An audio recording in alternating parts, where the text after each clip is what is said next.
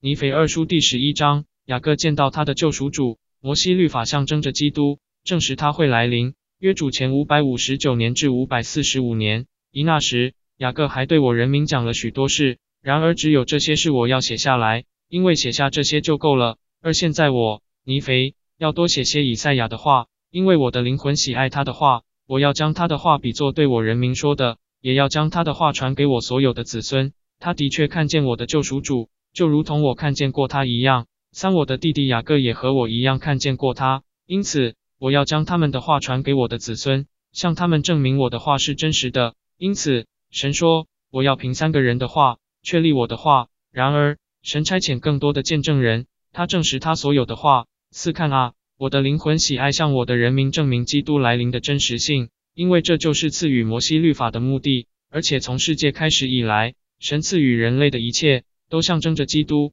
五，我的灵魂也喜爱主与我们祖先所立的圣约。是的，我的灵魂喜爱他的恩典、他的公道、大能和慈悲，这些都包含在拯救人类脱离死亡的伟大永恒计划中。六，我的灵魂也喜爱向我的人民证明，除非基督来临，否则所有的人都必灭亡。七，因为若没有基督，便没有神；没有神，便没有我们。因为这样就不可能有创造。然而确实有神，他就是基督。